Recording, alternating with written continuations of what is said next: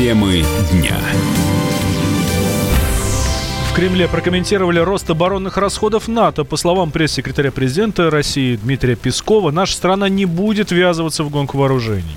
С одной стороны, конечно, это подтверждает нашу обеспокоенность в связи с деятельностью Альянса. Несмотря на звучащие некоторые весьма прагматичные заявления о э, необходимости выстраивания отношений с Россией, о необходимости все-таки трезво взглянуть на вопрос, что же является угрозой для НАТО, откуда она проистекает. Мы видим, конечно, что главным образом НАТО занимается деятельностью сдерживающей и экспансионистской в отношении нашей страны. Это не может не вызывать вызвать обеспокоенность, и подобные заявления и, решения об увеличении бюджета лишний раз подтверждают это. Путин неоднократно говорил, что Россия не будет ввязываться в гонку вооружений, гонку расходов, увеличение расходов губительные для экономики. Путин неоднократно подчеркивал, что мы в данном случае действуем другим путем. Наша безопасность и паритет плане стабильности на целый ряд лет э, перспективно гарантирована, и Россия продолжает идти именно этим путем.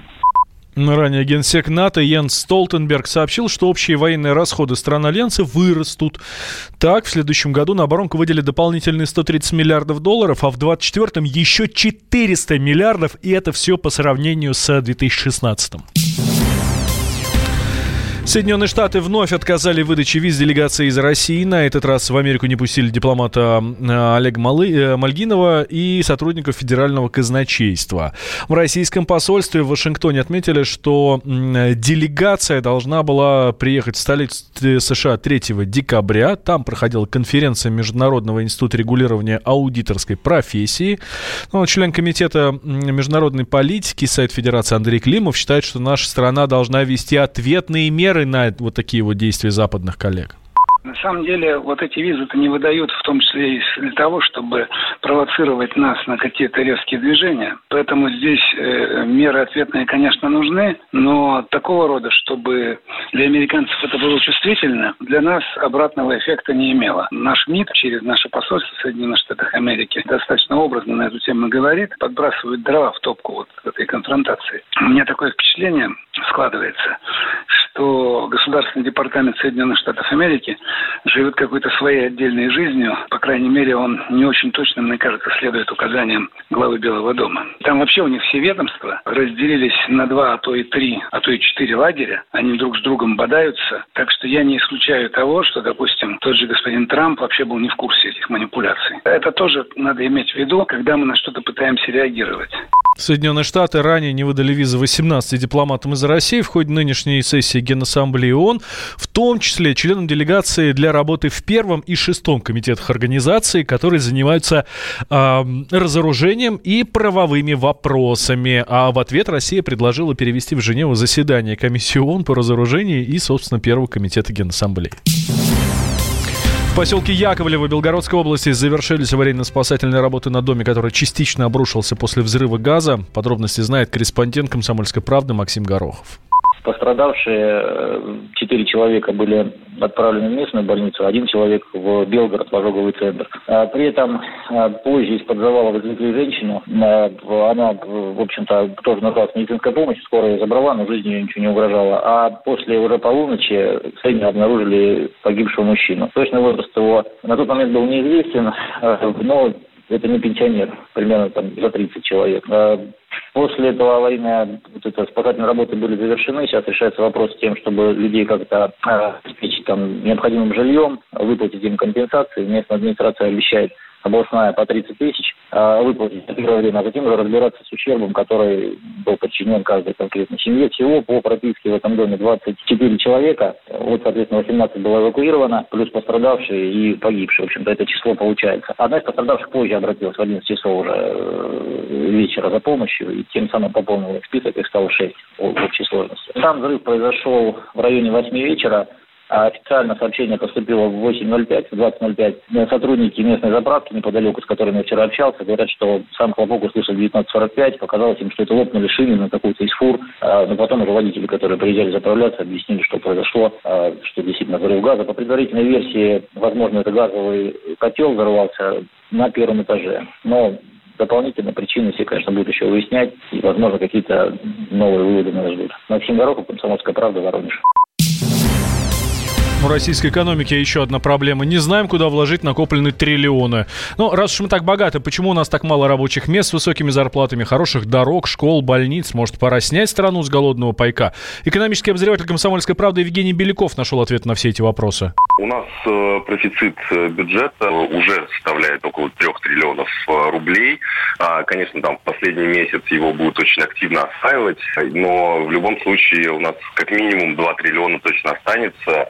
А, и вот, собственно, это те деньги, которые пока правительство не знает, куда использовать. А, то есть у нас использование тех заложенных в бюджете сумм уже идет не на полную мощность, как говорится. Ну и плюс ко всему появились дополнительные деньги. Единственное, на что мы можем их потратить, это, собственно, пустить на пополнение очередной нашей кубышки Фонда национального благосостояния. Да, денег у нас на самом деле э, приличное количество, то есть у нас даже несколько видов разных кубышек есть. У нас международные резервы Центробанка 35 триллионов рублей, если переводить доллары э, в рубли. 8 э, триллионов лежит в Фонде национального благосостояния. И еще 6 триллионов рублей – это неиспользованные остатки э, на счетах Минфина. В совокупности это практически 50 триллионов рублей, которые у нас сейчас вот, в общем, не используются в экономике никаким образом. Что касается создания высокопроизводительных рабочих мест, вот вообще с точки зрения использования всех этих денег есть несколько путей.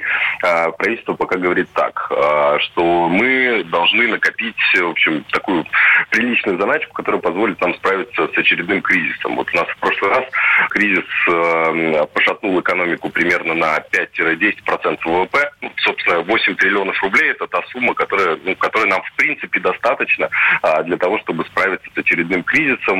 И Силуанов уже сказал, что с середины 2020 года мы эту, эти излишки уже начнем тратить. А, осталось понять, куда. Было недавнее исследование Высшей школы экономики. Они очень к интересному выводу пришли, с которым я, честно говоря, не очень согласен. Они считают, что лучше всего деньги отправлять за рубеж, но не вкладывать их, э, как обычно было, э, в государственные облигации Соединенных Штатов Америки, а выдавать их в виде экспортных кредитов э, другим странам. И вроде схема интересная. С одной стороны, мы и спрос на рабочую силу внутри страны производим хорошую высокотехнологичную продукцию, которая пользуется спросом за рубежом. И еще вроде как проценты получаем а, за использование наших денег. Но все эти межгосударственные кредиты, как правило, а, даются либо по льготным ставкам, либо очень часто они не возвращаются. Большой материал Евгений Белякова читайте на нашем сайте kp.ru. И еще одна экономическая тема. Салат оливье, который является символом, традиционным новогодним блюдом в России, за год прибавил в стоимости. Об этом сообщили в Росстате. Так, средний ценник ингредиентов для салата за год выросла, э, вырос почти на 5% сейчас порция оливье на семью из четырех человек обойдется в 340 рублей. А, это в этом году. А вот было 325 в прошлом. Чтобы сделать тазик оливье для новогоднего стола на какие-то там жалкие 12 персон, а, придется потратить уже больше тысячи Шеф-редактор журнала «Хлеб-соль» Станислав Филимонов рассказал, что первоначальный рецепт оливье вообще-то был из совсем других дорогих ингредиентов. Если брать изначально классический рецепт, то он вообще утерян. Прям дословно, что туда входило, там до сих пор найти не мог, ну и восстановить. Там точно, ну, что из известного, туда входил э, мясо краба, черная икра, мясо э, перепелок, вот. Соответственно, потом этот рецепт стали заменять, например, вот морковью, дабы вот подкрашивать а, такой, да, вносить красный элемент, как вот мясо краба там. Ну вот, и рецепт стал упрощаться до нельзя. После чего, собственно говоря, появилось несколько вариантов э, того, что, допустим, с колбасой московский, с курицей столичной, с говядиной это оливье. Упростить его и удешевить, в принципе, там и так идет 80% продуктов, это картофель, морковь, то есть овощи, там, они и так недорогие. Если заменять просто более дешевыми действительно класть какую-то дешевую колбасу, но это уже как-то не очень вкусно и опасно для жизни. Что еще можно сделать? Свеклу с грецким орехом, чесноком. Но вот средства массовой информации отмечают, что дешевле россиянам обойдется другой популярный салат, селедка под шубой, та самая. А стоимость ингредиентов для нее за год выросла всего лишь на 2,6%. На порцию для четырех человек сейчас придется потратить 157 рублей против 153 рублей 10 копеек в 2018 году. Но, перефразируя известный э, мультфильм, нам и того, и другого, но лучше с хлебом.